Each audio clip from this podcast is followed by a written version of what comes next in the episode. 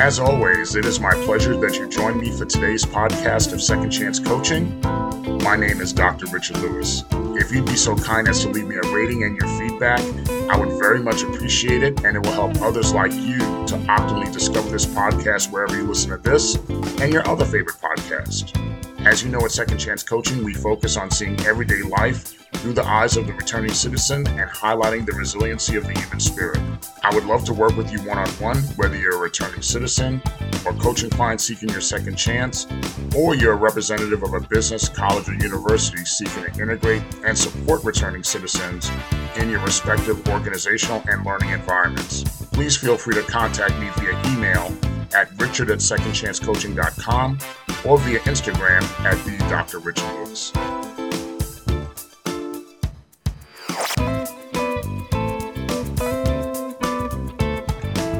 Welcome again to another edition of Second Chance Coaching. As always, it is my pleasure to join you in another week of your reentry journey from whichever corner of the world you're listening from. We always remain humbled and excited that you decided to spend a part of your week with us. I hope you enjoyed the first full week of professional football, but in my case, I, I think I definitely jinxed it with my New York Jets.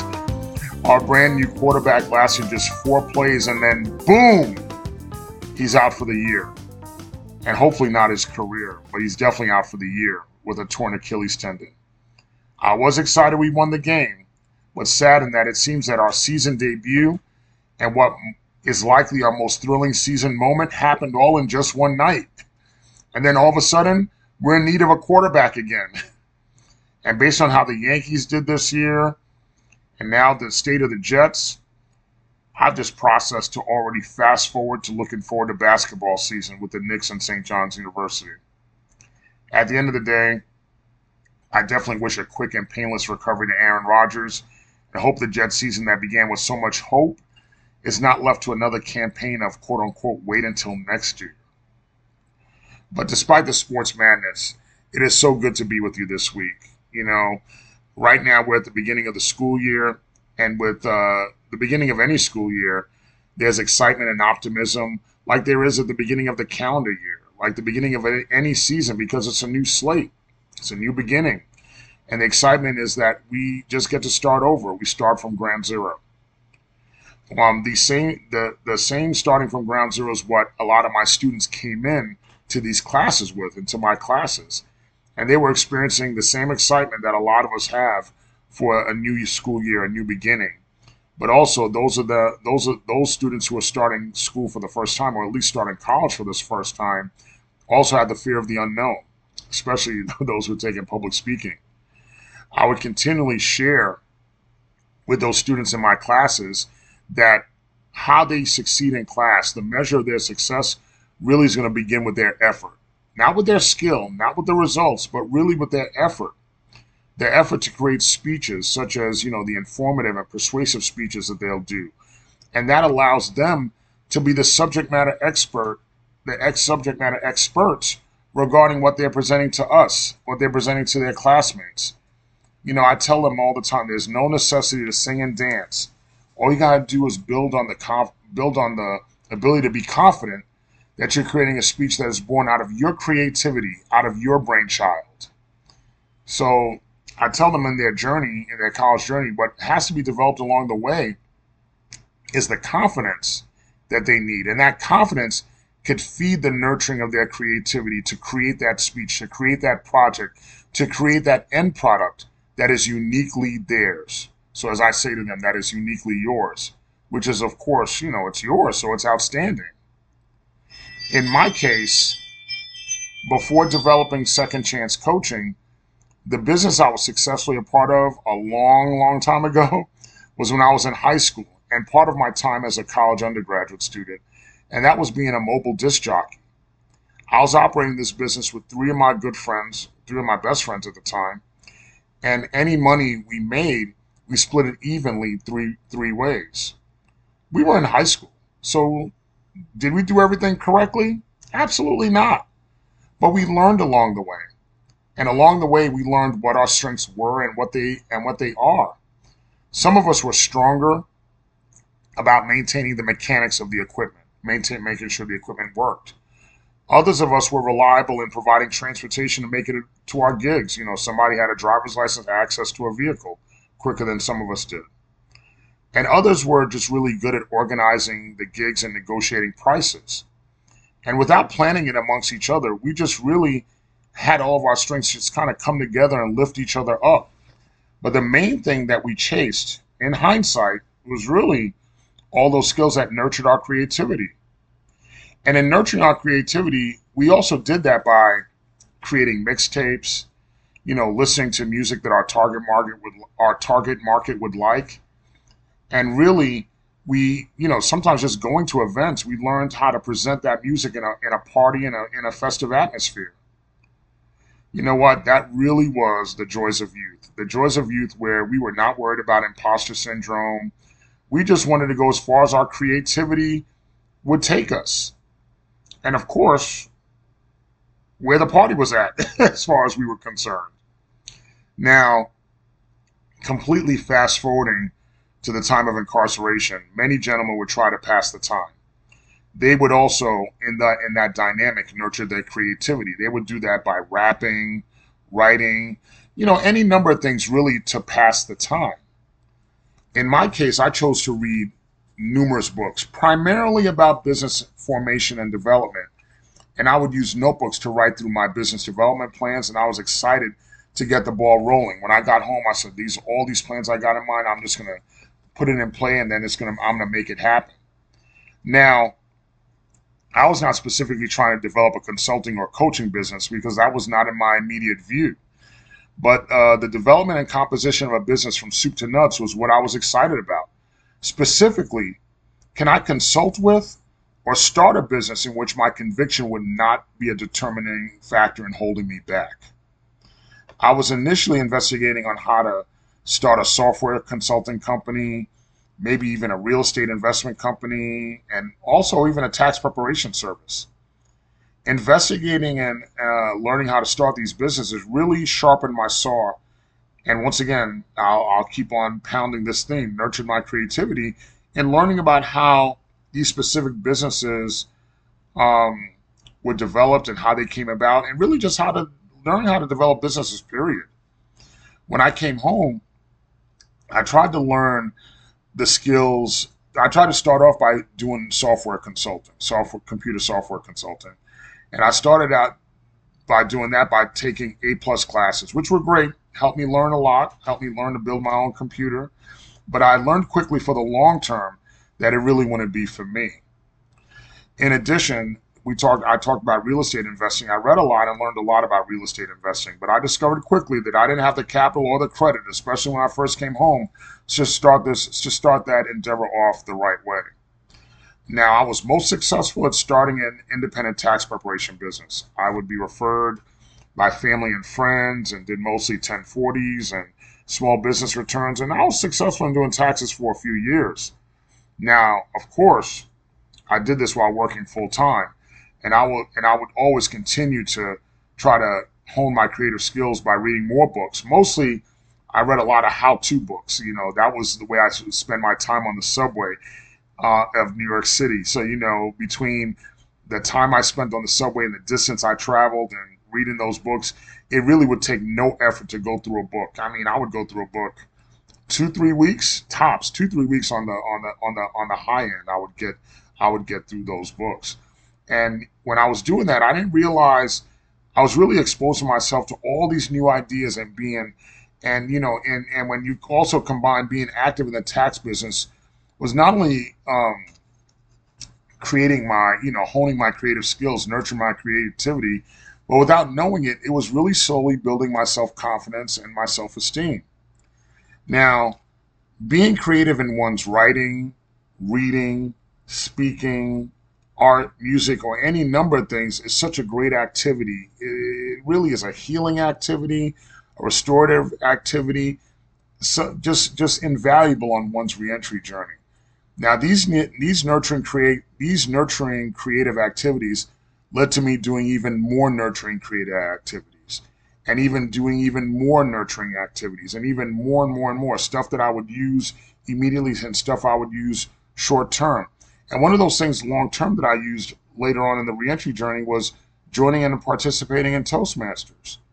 Now, being in Toastmasters enabled me to be more comfortable in public speaking, more comfortable in my voice, and certainly more confident in my communication skills overall.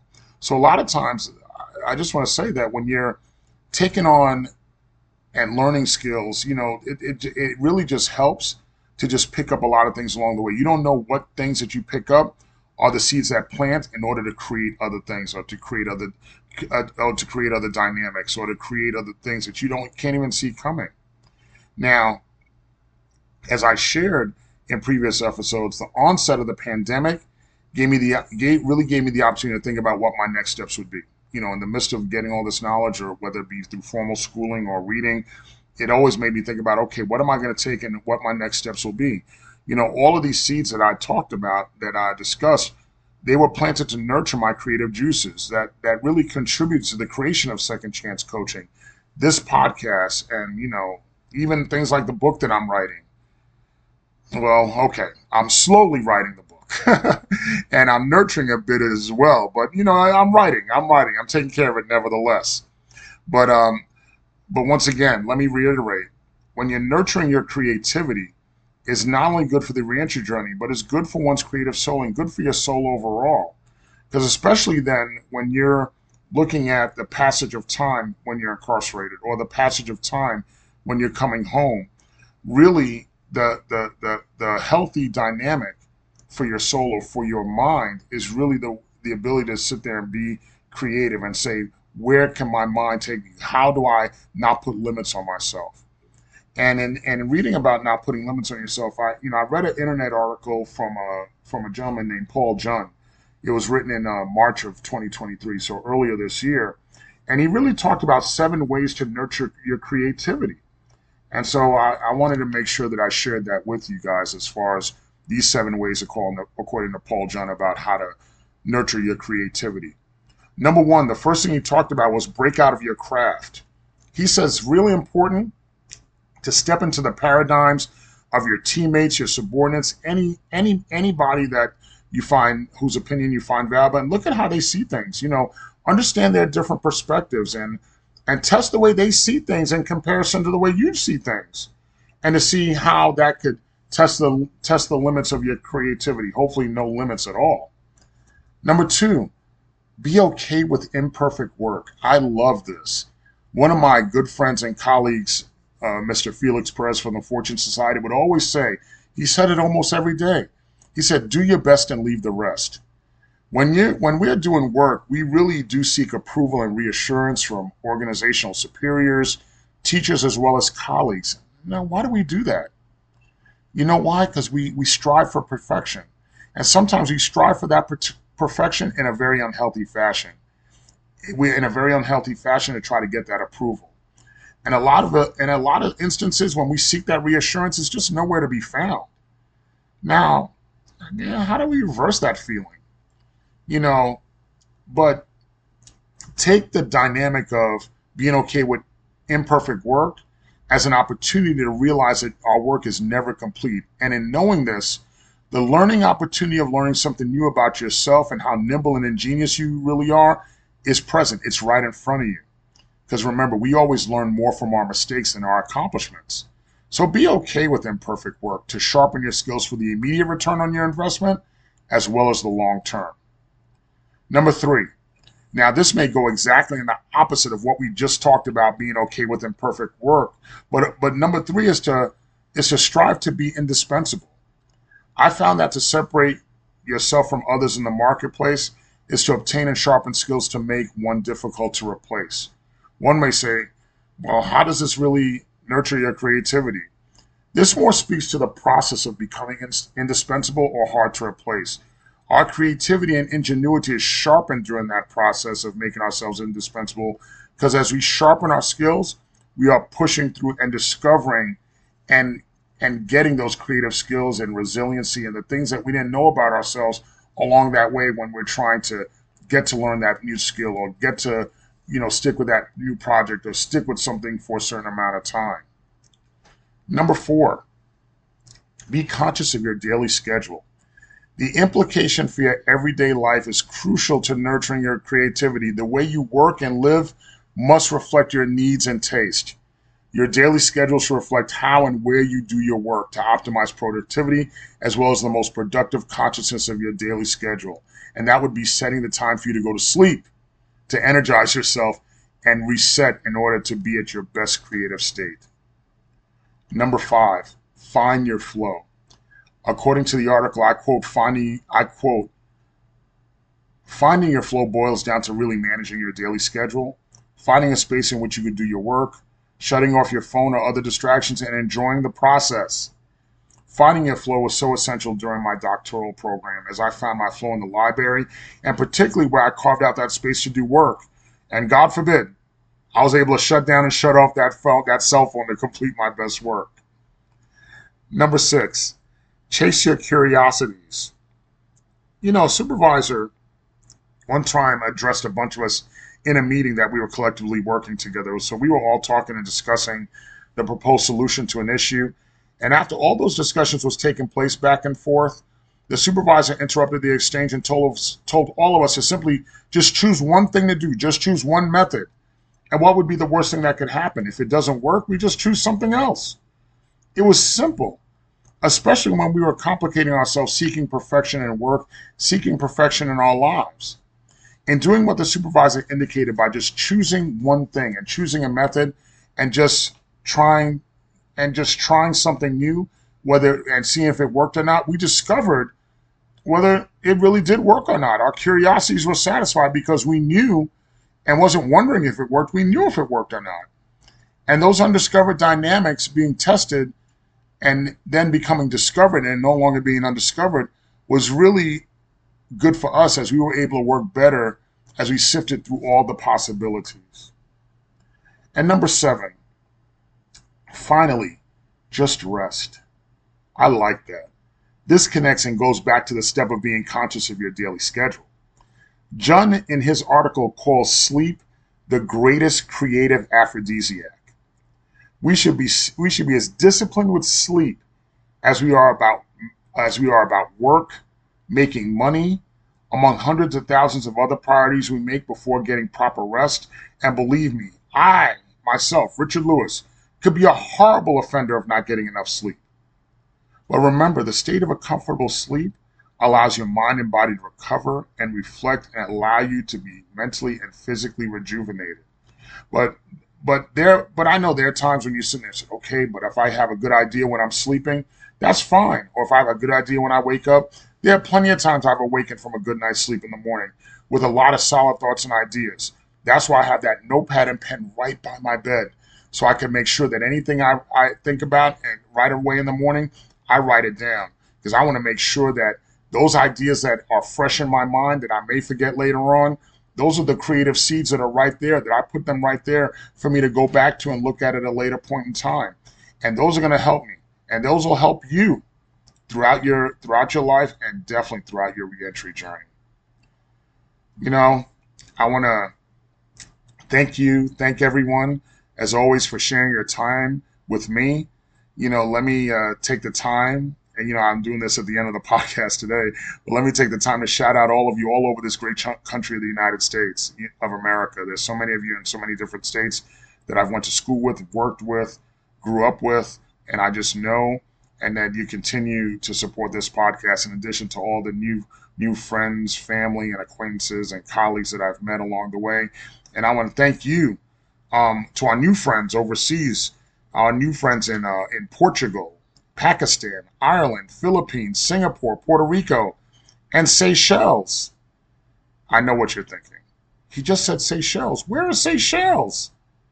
Seychelles is the smallest and least populated country in, in the continent of Africa. So our reach of second chance coaching indeed goes far and wide.